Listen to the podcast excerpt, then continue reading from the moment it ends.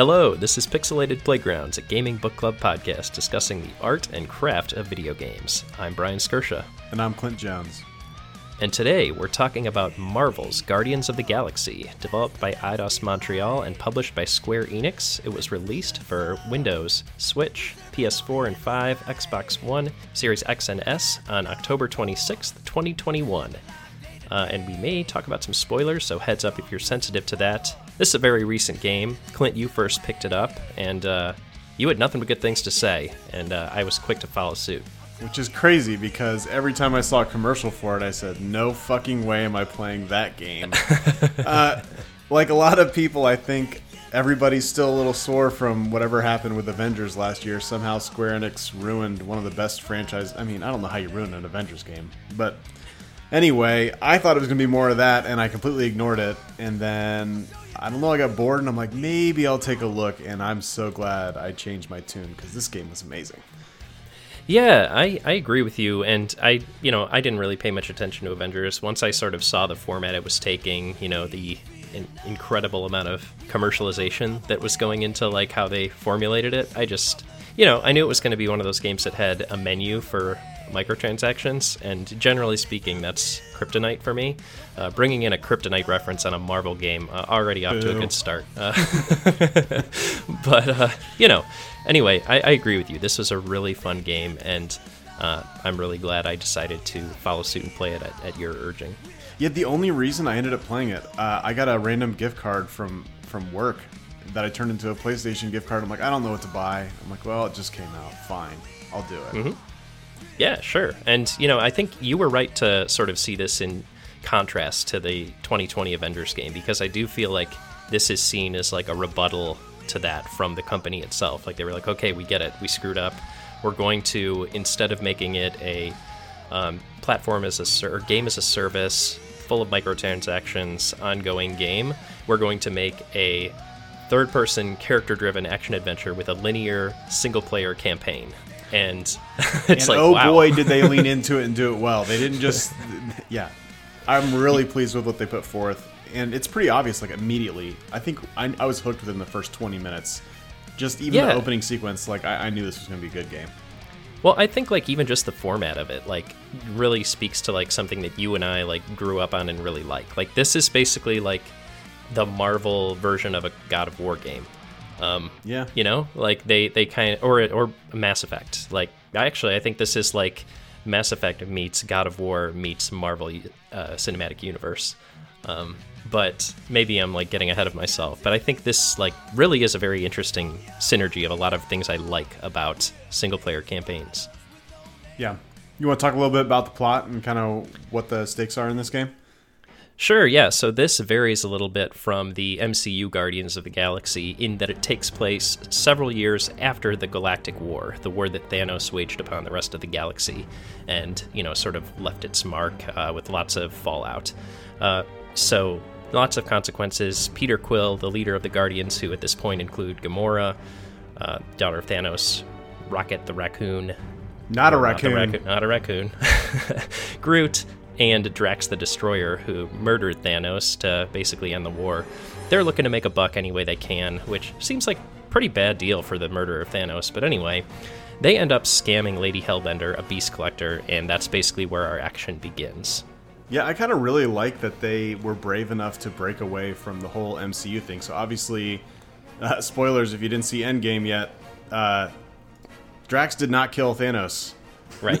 so, uh, and it's funny because they keep hinting at the like, we're so I think you know in this game like maybe they're like setting up for like a return or something like that. I don't know. Regardless, well, clearly like, this game is all about multi-dimensional, multi-timeline, mm, everything. I mean, mm-hmm. all the things with Mantis clearly lend towards towards that whole thing. But anyway, I really enjoyed that they were able to feel like they could do their own thing because it really gave them breathing room to to do their own story. Yeah, and on top of that, like it, it really allowed them to explore the characters that were present a lot more or a lot differently than the MCU had. And and to that point, I think it, it brings into me like some of the some of the things that they borrowed or continued on from the MCU, and some of the things they definitely deviated with. I think one of the things I'm really glad they continued with was the the use of the '80s music. Uh, I don't know if that's oh, always yeah. been like a, a, definite thing. I think given that Guardians of the Galaxy was initially like a 60s or 70s thing. Like, probably not. But the 80s music stayed through, true. So the, the James Gunn influences are felt here for sure with the, the soundtrack. And I was really glad to see that. Um, there's a huddle mechanic that gives you some super good tracks. Like they use Don't Fear the Reaper by Blue Oyster Cult, Tears for Fears, Everybody Wants to Rule the World, Hit Me With Your Best Shot by Pat Benatar. Like you get all the all the hits here. yeah, they got a crazy amount of licensed music in this game. So hopefully this isn't one of those games that disappears in a couple years because they can't get their stuff renewed. But yeah, not only were they in the game, but they use it sparingly, and that when they did use it, they used it very, very well. I did find it kind of funny when like you would hit a really dramatic moment like a boss fight and all of a sudden you'd get your huddle mechanic which we'll talk about a little later and you'd come back into the battle with Rick Astley fucking never gonna give you up playing and you're like oh okay well this is how I'm gonna end this battle then or I mean I won't give away when they use it but when they finally pull out uh, Final Countdown by Europe that was like yeah. yes yeah that was pretty good uh, they, they definitely make really good use of it um, I'm and they licensed an, an, actually surprising amount of tracks. There's I found yeah. a, a, listing online. I'm going to go ahead and throw that into our show notes for sure. But um, yeah, outside of like a Grand Theft Auto game, I can't think of a game that has more. No, I, I'm with you, and it's weird. Like I know this is a big budget game. It's definitely like a AAA game that is seen in the graphics. It's seen in the voice performances. It's seen in pretty much everything here. But you know, still, like you and I were both saying up top, like this was one that we were ready to pass over until like it became apparent that this was like a Last of Us quality title in terms of like what what it was bringing to the table. Yeah. Just to go back in on that, you know, like we're gonna talk a, a lot about like what the the writing and the graphics and and everything that went into this was. It, it was weird to me that like the combat was maybe one of the weakest things, and that in most games of this caliber, you know, a video game, a AAA video game, combat's the focus. But in this one, it was more like on the story, the writing, the characters. You know, we talked about how it's differed from the MCU and it's given them a lot of freedom, but I think it's also given them a lot of freedom on, you know, making these characters more likable than their MCU counterparts. Like the the writing in this game is humorous, it's funny, it's really good. And I laughed out loud, like literally. I never do that in, in a video game, but like I think even in the like I said, the first twenty minutes was like eye opening for me. But like they're walking around on the on the space dock, and Rocket and Groot are just fucking around, and I'm like, I'm like laughing at their jokes. I'm like, if this is what the whole game is, I'm in. Let's do this.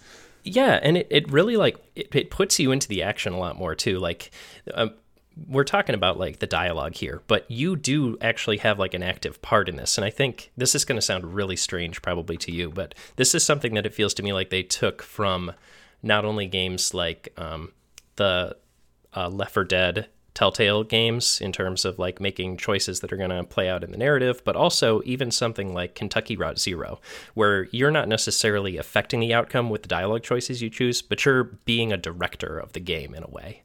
Um, you're sort of choosing how the characters interpret what is going to happen as it relates to the action on the screen. Um, you can have Peter say two very different things, and the outcome is still the same, but the feelings that the characters are feeling is completely different. No, that totally makes sense. You almost become you get that team leader feeling. Like a lot of times you're like trying to decide like whose feelings are going to get hurt. And while you say the, the outcome's always the same, it's not. There's a lot of times where you'll see a little thing pop up at the top, be like, Rocket was grateful that you took his yeah. side on this one. and then later on, I know of several things that happen in the game that won't happen if you do things correctly or will happen if you do them another way. So it does make an out. I played it twice, so I've seen mm-hmm. a couple of these there, there are impactful things, but it is true. Like just the way you're perceiving the story in your head changes as you go. Yeah, well, you're definitely right. I mean, I, I know I've noticed places where I know there was a mechanical outcome to the the dialogue choices that I made, but maybe we should talk about how this is actually like systematized in the game first. So, um, you know, you're used to seeing maybe like a dialogue tree on a screen, but at this game in this game, it's always a binary choice. Um, we mentioned up top, you're always in the shoes of Peter Quill. So you are choosing Peter, aka Star Lord's dialogue or his response to any given question or a comment or whatever. And basically, how they operate is story quick time events. Um, you know, his icon pops up on the bottom of the screen. You choose R or L, and he will respond either in, like, say, a positive or negative way, or a snarky or sincere way, or a deflecting or engaging way. And it all, like, basically will feed into like a trade off you make about how you react to a character. And as you said, Clint, it uses the telltale like X will remember that at the top. And I think that's why why it's really important is because the banter is so important in this game. You never it's never quiet. Like it doesn't feel like it feels way more like a movie than it feels like a game because they're just constantly talking to each other and whatever's going on, they're like commenting about it to each other, jabbing at each other. And I think that by giving you some input into the conversation, it makes you feel like part of the group instead of just somebody observing it. Yeah, it, it really does. And it puts you in Peter as the leader's shoes really well. And I think it does this almost way well it almost not almost but way better than the MCU movies do. I had an opportunity earlier today as I was doing a little prep for this to rewatch some of the first Guardians of the Galaxy MCU movie and you're going from these characters meeting to saying things along the lines of I'd be honored to die among my friends in less than an hour. And yeah, that is not the case in this game at all. Actually, that just yeah, it just solidifies what's really going on here. At the beginning of this game, these guys don't know each other. They don't trust each other. Some of them hate each other. Right. Like it's a very a... shaky alliance, and the only thing holding it together is you and the way you kind of like take one person's side or, or the other, or try to like make decisions, like cements what this will turn into in the long run. Yeah, they, it, it feels like a very professional relationship at the beginning of the video game Marvel's Guardians of the Galaxy, whereas in the movie Guardians of the Galaxy, it, they sort of come across each other by serendipity, and it doesn't really feel earned like the the loyalty that they have for each other by the end of that. But you know, it has a lot shorter runtime to work with. It's a two-hour movie. Yeah, this is one of the strengths of like having a long game, and by long I mean what is this? A dozen hours, maybe fifteen.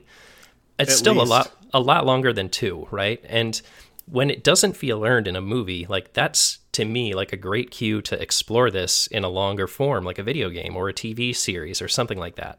Like you do by the end of this game have several crazy ass missions under your belt and have felt a real arc for these characters.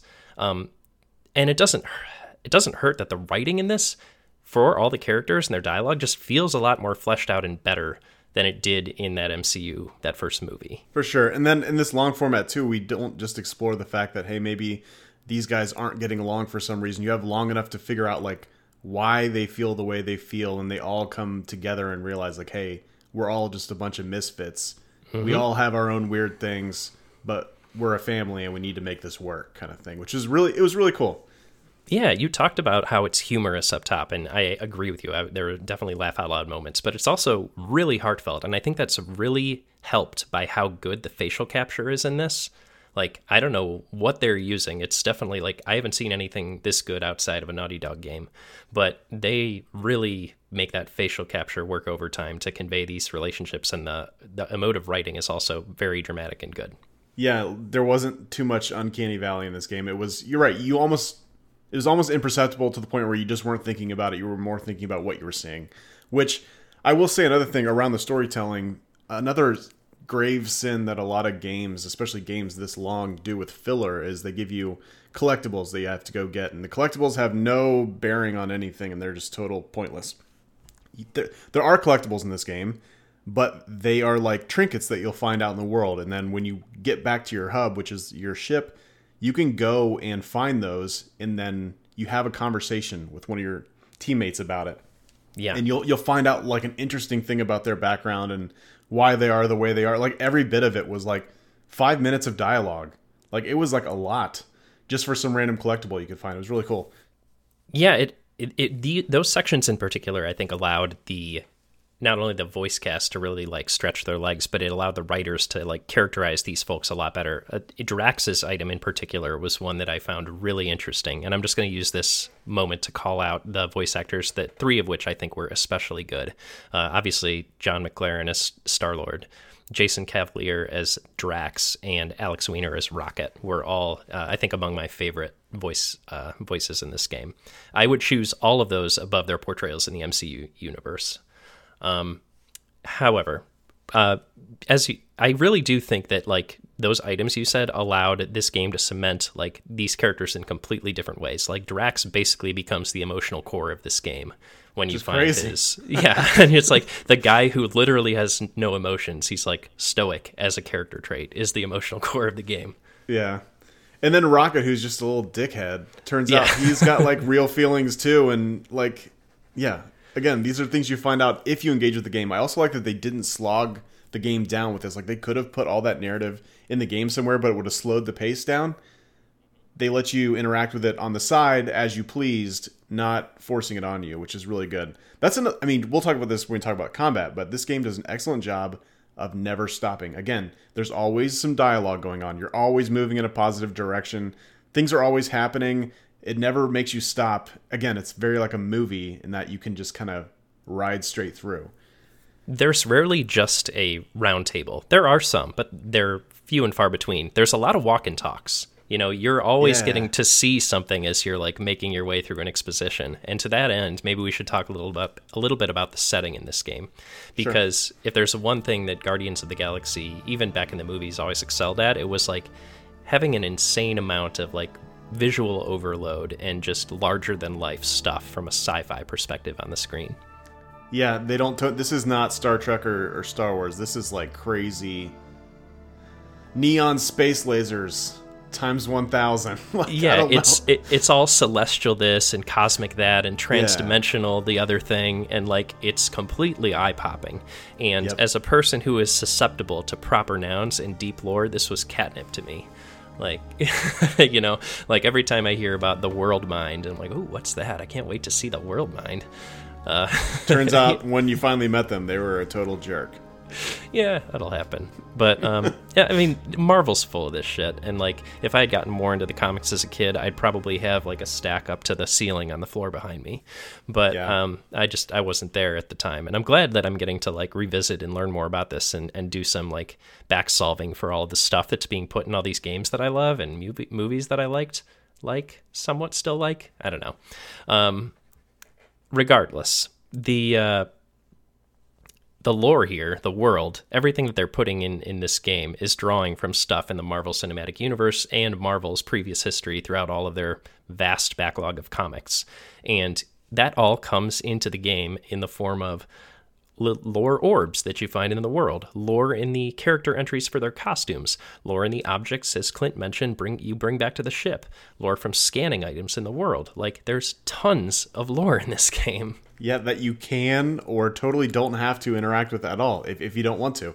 And it's not going to impact the story at all, but for somebody that's, you know, been a fan for a long time, I saw when I was looking for a story recap, just re- refresher before we, you know, did this podcast, there was a 30 minute video just on eat, li- every little Easter egg they put in the game. Like, there's that much stuff that it took 30 minutes for them to talk about all the cool little things that they just had hidden around. Like this was clearly a love letter to the fans. If, if it felt, at least that's how it felt to me.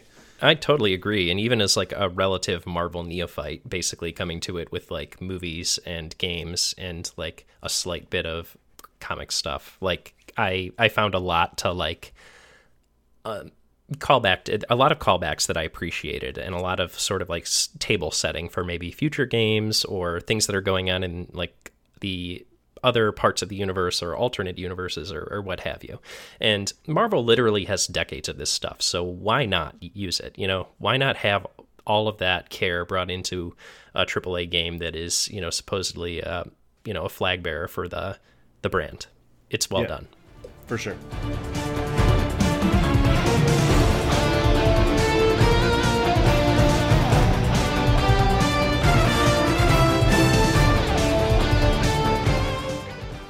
So with that, why don't we talk about like how this game actually plays? Because we've we've talked about how it um, how you interact with its story, how you interact with the setting, but maybe we should talk a little bit about who you're inhabiting. And uh, as we mentioned up top, that is all Star Lord. Like this is a game where you control a party, but through one person, and that is Peter Quill, aka Star Lord, who interestingly is the weakest member of the party by far. Oh, yeah. Um, I, I love how they like basically put you in like the least interesting, weakest member of the party and say like, all right, now go fight. You're like, okay, well, I guess I'm gonna have to command this army of weirdos then to get this job done. Yeah, I mean, I was going to save this for the back half of the podcast, but I, I was kind of putting things together before we uh, before we recorded here, and I just realized like his only real power is just bringing people together. That's it. Guy has no superpowers at all. He's just a normal dude, as far as we know. I mean, he can touch Infinity Stones, so he's something's going on. but but really, that's his biggest, you know, contribution to the team. He's just good at bringing people together. Yeah, and and weirdly, I feel like this game's Peter Quill, who initially was a bit annoying to me, ended up being way more memorable than the the Chris Pratt Star Lord. Um, Yeah. Just to call back to the movie, like I feel like Chris Pratt basically just pay, plays the Chris Pratt character, and they spray paint whatever you know brand they want over him. He was Chris Pratt spray painted as Star Lord. To be um, fair, to be fair, d- don't get on your high horse about Chris Pratt yet. That was his first thing, I believe, after he was Andy on Parks and Rec. That was his breakout role. So yeah, that's fair. yeah, I, I dude, mean, you're dude had to go from from large overweight dude to man with eight pack. he put in the work on that one. Uh, yeah, I, I, I hear you. Maybe he was just feeling himself a little bit too much on that stage, but it just Yeah. whatever it was about it just didn't work for me. And this Star Lord, like initially, also didn't work for me, given, but he he made it into working for me by the end of this game, which Oh, yeah. you know is is good. I was afraid. Yeah, in the first ten minutes, I was kind of afraid that he was going to be douchey surf a surfer bro, and he kind of is a little bit, but also he's very heartfelt and like immediately you start taking a side. Like I don't know, I was super drawn to this character almost immediately. No, you're you're right that he is like he he gets you rooting for him really fast, right? Yeah. Because he is like he's a classic underdog. He's outclassed by literally everyone around him. The only thing he's doing is he's the guy with the plan, sort of. It's all it's often insinuated that he really doesn't have a plan at all. He's just sort of getting lucky. Um, and and he, you know he is endearing. Um, he's the only human person in this entire game. That in, immediately to us as humans makes him endearing. So you know, it, it works. Like whatever they're doing with him in this game um, is interesting. And just to run back to, to Chris Pratt real quick, I'm sure he'll make a bankable Mario, but I have a bad feeling that I'll forget him in a few months as well. Yeah, I will say I I actually really did enjoy the movie uh, when I saw it, but now that I've played the game, so what happened? I, I played this game and I immediately, like you, I was like, I need more Guardians of the Galaxy, and I went back and tried to watch the movie. I started it up and I'm like. Like that's not my Star Lord, and then I went back and played the game again. Like, I think it just speaks to how well this game did, and how happy I am that they broke out and did their own adaptation instead of trying to adhere too closely to MCU. yeah, Because this was better. I, I agree. I'm in the same boat. I did the same thing, and I didn't play the game again. But I would I would rather do that than uh, try and go back through the the rest of the Star Lord content in the MCU. That's for sure. Um, but we should we should move on from Star Lord. You get Rocket, of course. He's the the next next up. Extremely. Um, extremely Fuzzy and sarcastic, angry. extremely sarcastic and angry raccoon. Not a raccoon. Damn it. Uh, all right, not a raccoon. Damn He's it. very specific about that. and should not be thrown. Hates getting wet. yeah. All for good reasons if you stick Um, yeah. with it. Yeah, and his his basic function is you know being the engineer, inventor, hacking. Um, yeah, he's he's snarky. He's fun. I like him. Um, but he uh, he's also the one that throws around the most dialect and swear words. He's flark this and scut sucker that. You know, it's uh, he does a good job sort of making sure that the universe feels like real and lived in because he's inhabited it for so long. Yeah. I liked him a lot. And then, of course, same as the movies, you've got Groot, who's like his, I guess you call it the straight man to his, to Rocket's comedy. Yeah, Groot is basically like um, in this game. He seems like sort of a cross between a Buddhist monk and a tree, um, but it you know it works. He provides sort of support. Um, how much can you say about Groot? Honestly, I mean, he had a little bit of character growth in this game, but as usual, he's the one, in my opinion, with like the least interesting sort of arc. No, I think he makes Rocket more interesting because uh, there actually had a bug in my game where all of Groot's dialogue, which is always "I am Groot," right? set, said in different tones and, and whatever. Uh, for some reason, his audio wasn't coming through for a while, and during that time, I was getting really annoyed with Rocket because Rocket was just being a dick. I'm like, what? when are they gonna let up? And then I like stopped the game and came back to it, and then Groot's audio came back in, and it was funny again. I'm like, I think you- he's like he's like he like smooths Rocket out a little bit. It's it's necessary. That's true. He provides, and and you never know what he's saying, but then Groot or Rocket basically reacts to Groot, and you get the context clues for like what he said. It's like, oh, you're right, buddy. He is a fucking asshole or a fucking scart sucker, Flarkin scart sucker. yeah, uh, you only get Rocket's translation of what Groot says too, so it's usually in his favor, of course. it it is quite fun, and then um, there's Gamora who is your you know deadliest woman in the universe, the assassin, um, daughter of Thanos, extremely snarky. Um, they don't treat her as a love interest for Star Lord in this game, which I think works better, to be honest. Like, yeah, it, it feels like it might have been a distraction. Um, and it might have put them on uneven footing compared to the rest of the crew. Whereas this is totally supposed to be a completely equal footing, egalitarian team. Um, so I'm glad they went that route. She, I mean, I didn't dislike her, but if I had to pick like one character that didn't add as much as the others, it would be Gamora.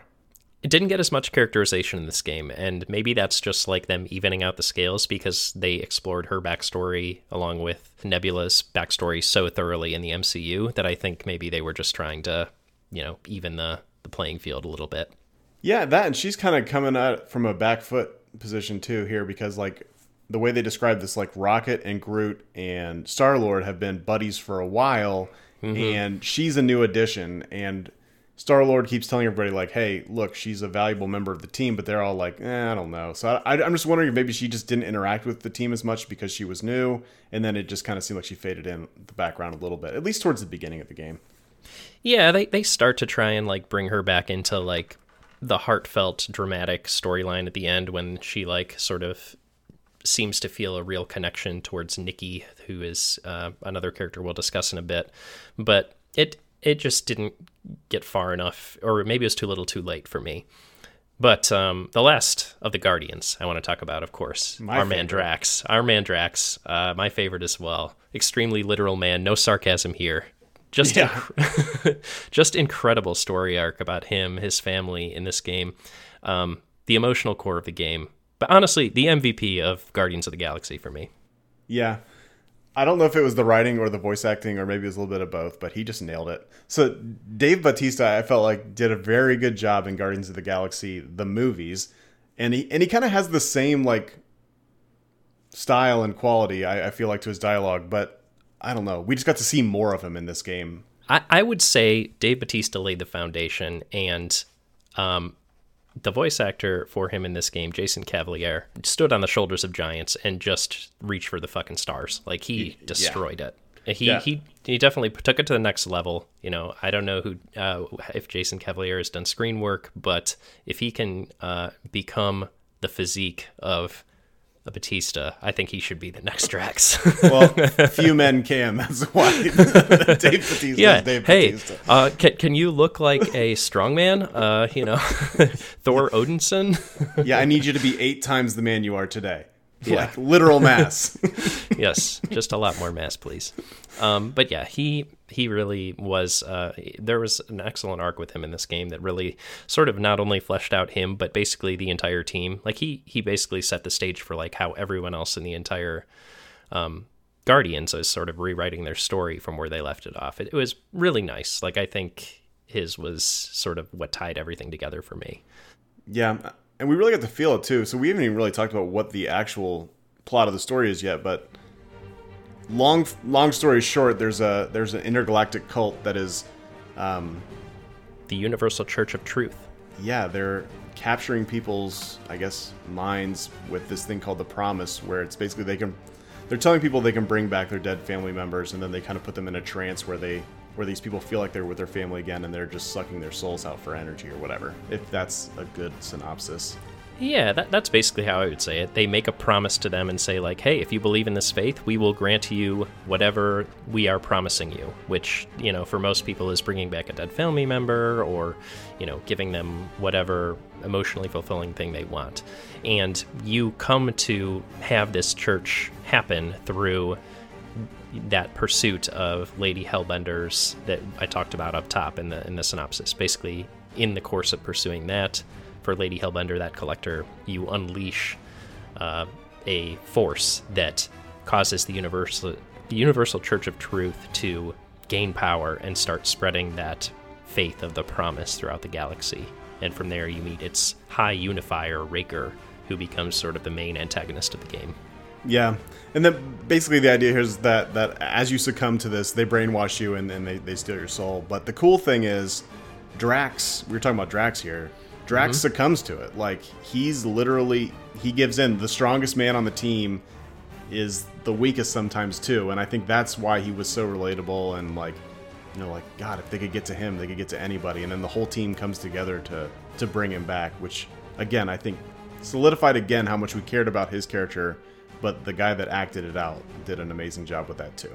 And I think it's a really nice message, honestly. Like it's a message about like anyone can succumb to you know false promises or um, I don't know conspiracy information, weird things you know in the world. Like there's a lot of this in the world right now. There's people believing in false realities. There's people believing in crazy stuff, and the only way to sort of bring them out of that is to support them. You know, have a solid support system around you. And this game was a really nice I don't know. I feel like that was a message that it was trying to get across in that. No, for sure. Yeah.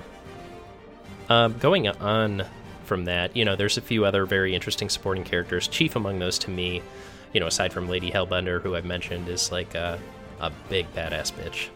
Um, but, oh yeah. but there's uh, uh, Officer Ko-Rel or Centurion Ko-Rel of the Nova Corps and her daughter Nikki, uh, the latter of which is a very interesting character. There's some sort of interesting or, or, origin stories for that character. I don't know how into spoilers we want to get for Let's this. leave it alone. Let's leave it alone. Leave it pretty light, but needless to say, there's some very there, there's a lot of other interesting characters and aspects of this story that they bring into it, and I uh, I'm here for it. One of my favorite that I think you left off the list was Mantis. So Mantis was in the second Guardians movie, and I didn't really understand how she fit in uh, when I watched the movie, but after playing the games, like some of my favorite dialogue in the entire game was there's oh man, I don't remember which mission it is, but basically she's riding Drax around, like treating him like a marionette, basically. But she keeps talking to you. Evidently, she can see things in different dimensions and timelines. And right. you know, you'll like go into a room, and she's like, "Oh, I hope this isn't the one where we all die in a like." like horrible disaster. It's like, oh, must not be that one, and like just yep. like a whole bunch of little things like that, and then uh, Rocket will be complaining about water, and then she'll stick up for him and be like, "Actually, you'd be surprised in how many timelines he dies in in far less water than this." Like he's like, "What?" yeah, no, she she is absolutely fantastic character um, flavor for the whole story, and it it also plays a bit of lip service to all of that various other Marvel lore that we have, right? Like she references other Marvel timelines and actions yeah. and sequences and arcs in a lot of her dialogue, as I understand it. And that is really cool too. Like she just, um, she's a really, like you said, really great flavor character and a bit confusing, but I think overall really additive to the story. Yeah, and, and they go heavy handed with it, uh, but they use her sparingly. So, like, when mm. she's there, it's like. They lay it on thick. For sure but they don't leave her there too long where, where it gets annoying. So I really enjoyed that. That was like one of my standout levels just because of the dialogue from her. Yeah, yeah, that's true. Now that I'm thinking back on it, like she she was a standout character despite only being there for like one and a half levels of the whole game. Yeah. Um, so maybe we should talk a little bit about uh, those levels and one of the main things that you do in them, which is combat. Yeah. Um, now, up top, you said that you thought the combat was weak. I would counter that at the beginning, it feels like it might be a little shallow, but by the end, I think it felt very fleshed out. Yeah, and even honestly, even like when you get into it and start to understand the controls, you know, when you have all four of your party members together, it, it starts to feel interesting enough and active enough to be really fun. But to your point, by the end of the game, it is pretty complex. Like you have um, several different things you're doing. Like you, as you're controlling Star Lord, right? So you have the option of commanding all of your different guardians to do things. Um, you know, as we mentioned, um, you have Gamora doing your sort of DPS. You have Drax doing a stagger sort of function. Stagger being basically stolen straight out of Final Fantasy VII Remake. We'll talk more about that later. Yeah you you have Groot doing crowd control, and you have Rocket doing sort of AOE mage stuff. Blowing shit up. Exactly. And on top of that, you as Star Lord can shoot your guns, which have an active reload. You have timers on all those team members, and you have an elemental gun, which slowly gains elements over the course of the game. So, this is by no means a simple system. It has depth. Yeah, at the beginning when I thought I'm just Star Lord, I'm going to shoot and I'm going to dodge and I'm going to watch my teammates do stuff. I was like, eh. but that is not at all, not even close. Like it, it quickly dives in. You very quickly get all, all your characters and then they start building up a repertoire of like different moves, which you get to control on the fly. Which we talked about this earlier too. This game is all about momentum and keeping things going. And the hard part about having a game where you're doing like tactical combat with teams is that you often have to stop the action to do that. They found a way to keep it going, and there's a couple games that have done that well. Mass Effect comes to mind. That was one of the first ones that I've seen do that. And then again, we have Square Enix here. Uh, the Final Fantasy VII remake did a really good job with their new active battle system. Yeah, totally agree. And like so many things. I know this game was only published by Square Enix, but so many things about this make so much sense for Square for me. Like the active battle system, one, like a lot of this battle system does feel like Final Fantasy VII Remake to me. But two, like you're confronting gods and celestial beings, and it's totally like out of this world stuff. Like it all feels right in the Final Fantasy wheelhouse. um, yeah. yeah, it's weird. Like I almost would have thought Square would have been the developer on this until I realized it wasn't. Um, either way, it works. Whatever they did. Um, using the other guardian, using the other guardians, like you said, feels chaotic at times, but it does feel like you're orchestrating something. And when you like all of a sudden realize that I've got like, all right, I have all four of my cooldowns hitting in five seconds. Quickly stagger with Drax, do an AOE to get all the people out of the way with Rocket, tie the big dude down with Groot, and then ram the DPS in with Gamora. It just feels like awesome. Like it is really fun. Oh yeah, when it's work when it's working, it works really well. And I will say most of the time it, it, works. Very rarely are you sitting around waiting for everybody's counters to come down. Like it's it's quick counters for for people to, to refresh and be able to do stuff, and they do stuff in the meantime too. They're not waiting on you. Um, but yeah, it just got so much better. And I think I don't think it was better than the Final Fantasy uh, system. Battle system. I, yeah, I, I have to agree. Like and that's a high bar to clear. Like that was one of my favorite games of last year. but th- I would say that that game was trying to be more tactical. This game was trying to be like mid tactical, but more very cinematic. cinematic. Yeah, it was super cool when you got everybody to do a move together. It would do like this cool like combo break where you like got to watch them all just kick something's ass together, and then it would just die that was that was really fun. That reminded me of like it's like the finishers from God of War basically, yeah. except when you do them, everyone gets a chance to hit. It's it's awesome. And then we finally there's the huddle mechanic, which despite undoubtedly being the goofiest thing in this game, still kind of worked for me. Basically, it's uh, the limit break of the game. When Star Lord takes enough damage or enough time passes, you press L and R, and he calls all the Guardians over. Time stops basically somehow. I don't know how this is happening, but um, he comes. Inter- intergalactic time space man. I don't know. Sure, sure. He he's oh yeah, and you mentioned he's some sort of ancient race. He's a Spartoy, Clint. Get it right. Oops. Um, I, I, probably got that wrong. Don't don't email me. Don't at me. Um, don't come at me, bro. yeah. So um, basically, uh, you everyone huddles up time stops and they say like a couple lines of dialogue to you like yeah we're fucking kicking their asses or like oh man we're on the ropes here and you have to use that quicktime dialogue system to identify the vibe and correctly respond to it to get an extra boost. Yeah i think it's funny like most of the time i got them right because it's not that hard uh, mm-hmm. but one time I got it wrong, and they're like, "What the hell are you talking about?" They all walk away, and then you're just like, nobody gets their bonus, and it just goes back to the way it was. but the music still plays, so either way, you're listening to Rick Astley or um, I don't know, uh, everybody wants to rule the world or something cool like that. Yeah. Uh, um, yeah, it's good stuff. It, it works. I don't know. It, it's definitely the goofiest thing in the game. Like I said, at least the goofiest thing in the battle mechanics. The uh, goofiest thing wasn't the weird space llama.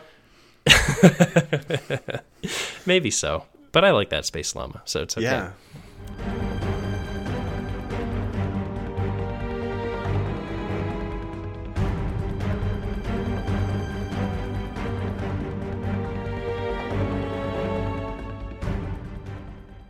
We're talking a lot about the combat, but I think one thing that keeps kept me going in this game was where you were doing that combat and where you were doing all of these other things, the incidental dialogue, et cetera, et cetera. And that is the various levels and locations and things that you're going to in this game. You know, you're everywhere from places you recognize from the MCU, like nowhere.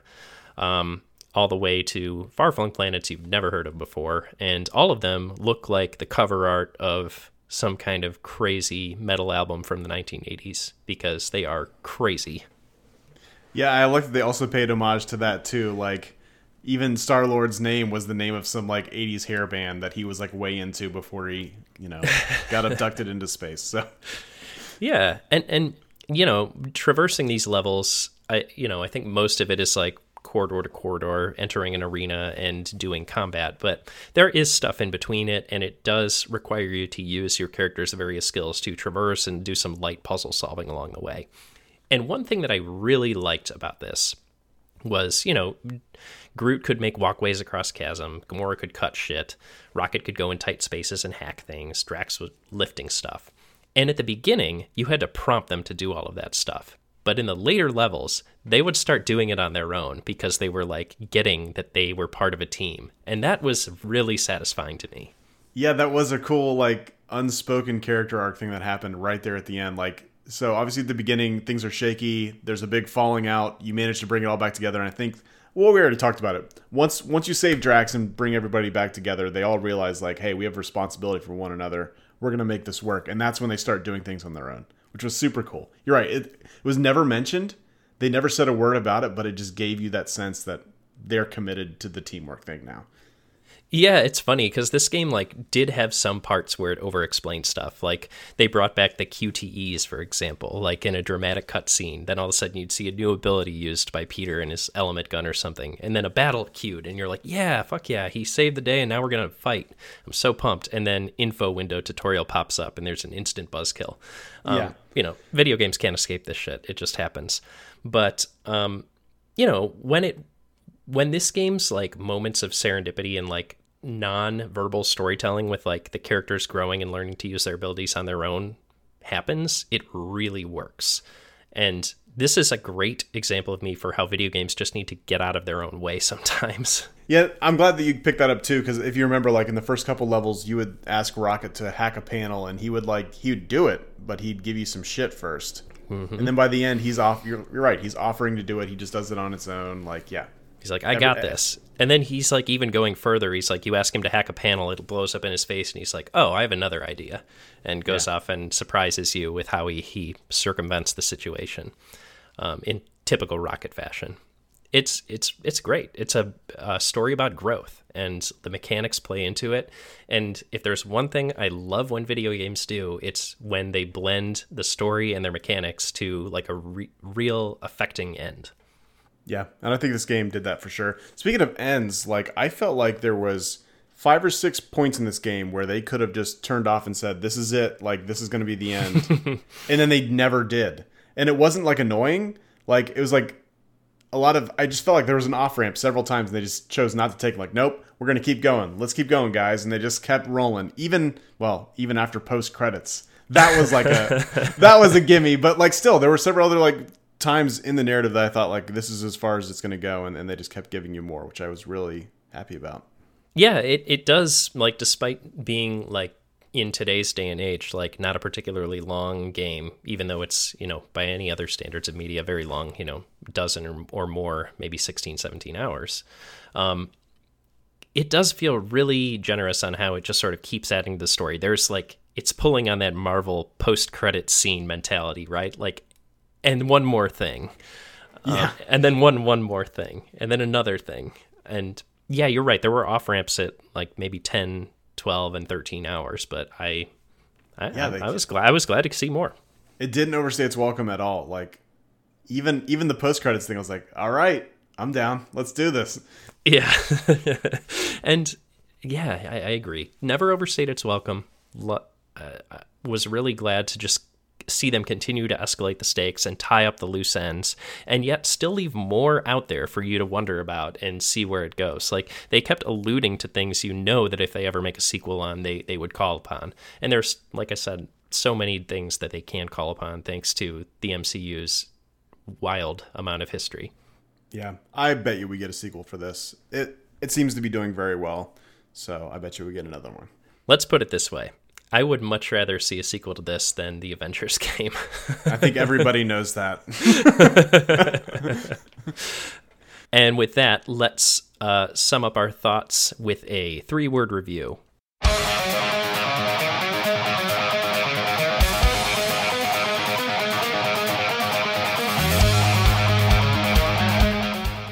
My three word review is Flarking Good Time. Guardians of the Galaxy caught me by surprise. I knew I'd get some impressive visuals, maybe even some fun and lighthearted action, but what I didn't know is that I'd also get a heartfelt story about trust, growth, and found family. Combine that with a combat system that really pulls in the elements of teamwork, and you have a recipe for the exact type of gameplay and storytelling synergy that I love to see. Guardians of the Galaxy doesn't succeed on all fronts, and honestly, I think it was longer than it needed to be, but I'll be flarked if I wasn't still interested in seeing every last moment of it. My three word review is True GOTY 2021. so I know when everybody was talking about Game of the Year, it was all Ratchet and Clank and Resident Evil, but this sleeper hit is almost certainly my top pick of the year. Unfortunately, it came a little bit late in the year and it still sits in that looming shadow of the failure that was the Avengers game last year. But luckily, those projects are completely unrelated, and this game is truly amazing. From its satisfying active team combat system to its lovingly crafted story that was told with some of the best dialogue and NPC banter that I've heard since, uh, I think, Red Dead Redemption 2, actually. This game truly stands out as one of the best things I've played this year. Hell, like I said, I played it twice. I couldn't get enough of it. So, for anyone who wasn't sure about it, like I was, take a chance on it. It came totally out of left field and delivered on becoming one of the favorite games of the year. Actually, it's one of my favorite games in a long time. So, seriously hoping we get a sequel on this one. Agreed. I would play that and uh, agree on it being one of my favorite games of the year as well. Uh, thanks for helping me find this one and, and come to it and play it, Clint. I really, you know, I'm glad. This is why we do the cast. Yeah. I wanted you to make me play Dark Souls that one time, and now I got to make you play uh, Guardians, Guardians, of the, of the Galaxy. Exactly. So, Thanks for listening, and if you enjoyed this podcast, then feel free to share it with folks you think might enjoy it as well. If you want to get in touch, drop us a note at pixelatedplaygrounds at gmail.com or hit us up on Twitter at pixelplaypod. And for us here at Pixelated Playgrounds, I'm Brian Skirsha. And I'm Clint Jones. Take care and keep on gaming.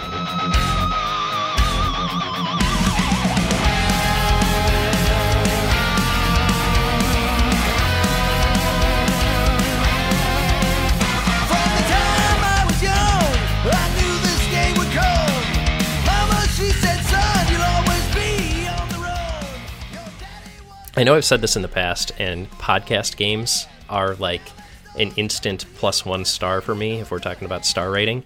This is like the antithesis of a podcast game, but I yeah. still loved it. Like, there was no point in this game where I didn't want to hear whatever was going on on the screen, um, whether it be like the excellent sound design or the banter going on in or out of a battle or in a cutscene or whatever. Like I wanted to just be in the moment, and I think that's a testament to how good it was that I didn't mind it was interrupting my love of podcasts.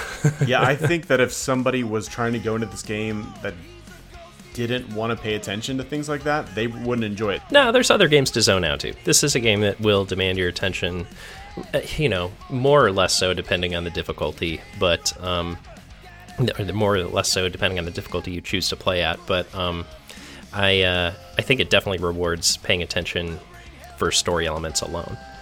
Yeah, yeah. I mean, I wouldn't even leave areas sometimes when I felt like the guys were going to keep talking for a little bit. I would just sit there and just see what else they would do, just kind of hang out, just kind of cool. It is the this game's version of exhausting a dialogue tree. Like you know, I really want to hear everything that they have to say. Um, one other thing about that, though, I mentioned difficulty, and one thing this game did get criticized for was that the battles sometimes got long and/or repetitive. And I have to say, right right now, that I circumvented that immediately by when I realized that the battles could go long because um, Star Lord is kind of weak in terms of like what his bullets do. I just bumped his damage from normal to high, and it made those battles go much faster. Wait, you can up his damage? Yeah, so that's a really interesting thing about how this game handles accessibility is like you can if you go down to the difficulty, right? There's not just easy, medium, hard. there is easy, medium, hard, and then you see the whole list below of all of the factors that that affects, and you can individually tweak those factors. So I went to normal difficulty and then just went to Star Lord gun damage and tweaked that up to high instead of normal. Nice. I like that games are starting to do that. Like games even like uh, we played Celeste, and that's like a super like Hard. hardcore platformer, but they do a good job of being like, hey, we get it. Not everyone can do this, and they had several options to fix that too. There's a couple games that I know. I think it was a Tomb Raider game that was like, hey, there's combat, there's exploration, there's something else. You can set like difficulties in each of those categories. Like games should have that. Fuck you, Dark Souls. Like, I I, I get that you want to be leet or whatever, but we don't have fucking time for this bullshit anymore. Like people bought a game, they should be able to beat the game. They should be able to enjoy it. It's your game, play it how you want, and I think I think Dark's I think From is starting to move away from this as well. I mean, Sekiro is absolutely no indication of this, but um, I uh, hopefully Elden Ring turns a corner. But I agree that, that that is actually my least favorite thing about what From Software does is like they don't really yield any ground to that. I like everything about those games except for the fact that they really don't let the player explore how they want to play those games. You know, they're they're too prescriptive, and I think from when I started playing Dark Souls and it became like my favorite game of all time to now, that is the biggest thing about how I've changed at look about looking at games. Yeah, accessibility is, is important, and I'm tired of the the toxic like get good mentality. Like Yeah, fuck that shit. I I mean, no, it's it's fine for certain things. It's fine for competitive multiplayer games. Like if you want to get online and you all want to compete, cool. But Everyone's got to be on an even playing field there, right? right, but there's no reason why you beating Dark Souls at home by yourself equates to you being better than me because I did it with accessibility settings. Like, cool, don't Yeah. give me an achievement if that's the ultimate goal here. But that's not why I'm playing. I just want to see it. Yeah, me, me and Josh uh, talked about this at the end of our Ikenfell cast too. Like there were really great accessibility options in that game too, and basically I think where we came down on it was like when accessibility or when difficulty starts to become like a badge of honor and something you're lording over other people, like that ceases to be useful to anyone really. Um, just one of those things like why bother? like Yeah. you don't need to be this uh, toxic about this stuff. Yeah, it has no place in single player games. Like that's just not not yeah. healthy. I think, yeah, I, I, just do just do like Star Lord does. I guess. Just try and be good for the people around you. Yeah. Is that what we learned from this game? Yeah, something like that. There were a lot of lessons from this game. Be But nice that's to one of them. Yeah, be nice to animals and plants and big, strong, burly men Yeah. and ladies that could kick your ass. I'm pretty sure all of them could have kicked uh, Star Lord's ass, but that doesn't matter. Yep, well, most people could kick my ass too, so the the lesson holds. Go, go, go!